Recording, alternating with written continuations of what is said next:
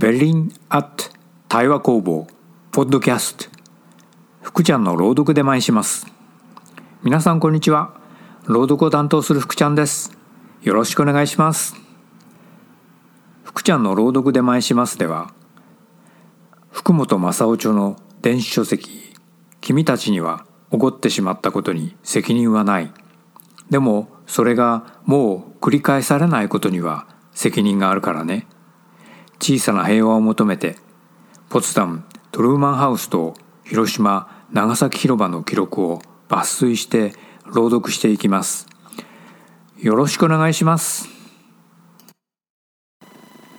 今回は第22回。ポツダム会談と原爆投下の章から三首脳が来るの前半を朗読します。ポツダム会談を実現するには米英ソの3首脳がポツダムに入るルートも考えなければならない。そのためにベルリン郊外に小さな飛行場が作られた。ベルリンの西にあるガートーという小さな村。そこから宿舎となる邸宅街のある新バーベルスベルクに車で入る。ポツダムの周辺には湖や運河がたくさんある。ガートから宿舎に入るにはシンバーベルスベルクの北で湖を渡らなければならなかった。そのため湖の幅が一番狭くなる地点に車が通れるように仮設の船橋が設置された。宿舎のある新バーベルスベルクから階段状となるセツイリエンホーフ宮殿に乗り入れるにはグリーニッケ橋を渡らなければならない。しかし橋は空爆で破損して使えなかった。そのため橋の横に木造で仮設の橋が作られた。グリーニッケ橋は独ソ戦最後の激戦のあったゼロー高地と帝国1号線でつながっている。ポツダムとベルリンの境界にある。米国トルーマン大統領は1945年7月7日朝会談に出席するため重巡洋艦オーガスタに乗ってニューポートニュースを出発した。重巡洋艦オーガスタは1941年8月米国ルーズベルト大統領と英国チャーチル首相が大西洋憲章を発表したところ憲章では第二次世界大戦後の世界秩序の基本原則について合意された。オーガスタはさらに1944年6月連合軍が北西ヨーロッパに侵攻するノルマンディ上陸作戦にも参加した。ノルマンディへの上陸はナチスドイツとのヨーロッパ戦線で大きな転機となる戦いだった。トルーマン一行は3400海里の航海を経て7月15日午前ベルギーのアントベルペンに到着。ヨーロッパ地域連合国遠征軍最高司令官アイゼンハワー元帥らの出迎えを受ける。そこから車40台を連ねてブリュッセル航空に向かった。空港には米国ダグラス社の旅客機 DC4 型機を軍用機に改良した C54 型機3機が待機している。トルーマンはそのうち大統領専用機セイクリッドカウ聖なる牛に登場した。13時出発。16時ベルリン郊外のガート飛行場に到着した。飛行場には当時在米国ソ連大使だったアンドレ・グロムイコが迎えた。グロムイコは当時35歳。日本ではその後ソ連外相としてよく知られる。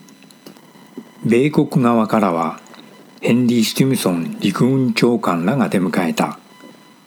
スティムソンは政敵としてジェームズ・バーンズ国務長官によって大統領一行から排除される。大統領一行とは別行動でポツダムに先乗りしていた。17時トルーマンが邸宅に入る。英国チャーチル首相はトルーマン大統領の直後フランスのボルドーからガートー飛行場に到着した。チャーチルは会談前の1週間ボルドーで休養していたのだった。飛行機から降りる時も葉巻を口にくわえている。タラップの途中報道陣のカメラを前に手で V サインをした。トルーマンは翌16日朝邸宅3階の大きなスイートで目を覚ました。その後邸宅の周りを散歩する。8時に朝食を済ませるとバーンズ国務長官レイヒー統合参謀総長と打ち合わせるため会議室に入った。米国の政府機能がポツダムに移ってきたのだった。邸宅はリトルホワイトハウスと呼ばれるようになる。11時頃チャーチルが訪ねてくる。イーデン外相とカドガン外務次官が一緒だった。チャーチルはルーズベルト前大統領を訪問した時トルーマンと顔を合わせたことがある。大統領としてトルーマンと話をするのは初めてだった。空軍兵士として付き添ったチャーチルの末娘メアリーはこの時のことを母宛てにこう報告している。パパは今日午前トルーマン大統領に会ったのよ。大統領は私たちのところから400ヤード。400メートル弱ほど離れたそれは醜い邸宅にいるの。パパはそこに2時間いたわ。パパが邸宅から出ると一緒に歩いて帰ることにしたの。パパは大統領をとても評価すると私に言ったわ。同じ言葉を話すからねと。一緒にうまくやっていけると言ったわ。チャーチルが滞在した邸宅はミース・ファンデル・ローエが設計した。近代建築を代表するドイツ出身の建築家だった。チャーチル邸は格段にモダンで洒落ていた。メアリーがトルーマンハウスをそれは醜いというのも仕方なかった。チャーチルと会った後トルーマンは午後になるとバーンズとレイヒーと共に廃墟となったベルリン視察に出かける。乗ったのはクライスラーの大きなオープンカーだった。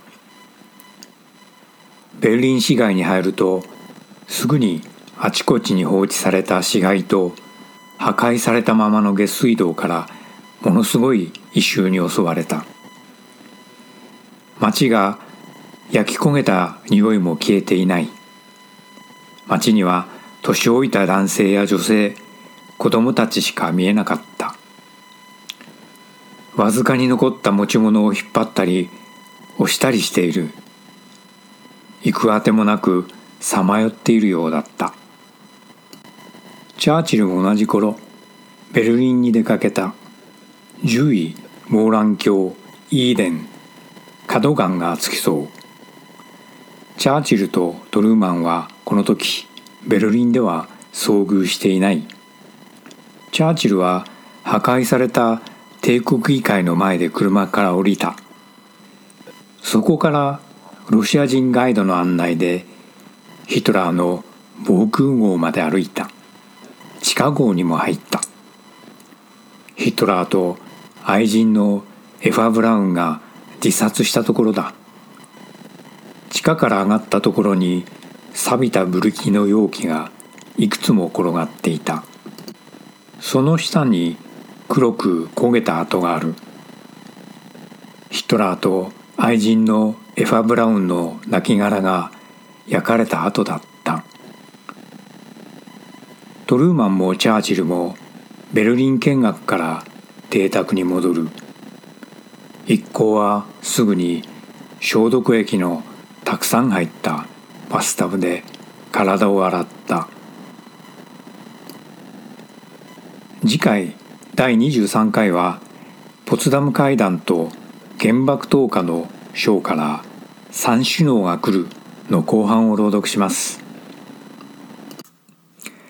朗読したのはベルリン・アット対話工房発行福本正夫著の電子書籍君たちには起こってしまったことに責任はない。でもそれがもう繰り返されないことには責任があるからね。小さな平和を求めてポツダムトルーマンハウスと広島長崎広場の記録からでした。詳細についてはベーリン・アット対話工房対話工房 .de のサイトをご覧ください。それでは次回お楽しみに。福ちゃんの朗読で参します。担当の福ちゃんでした。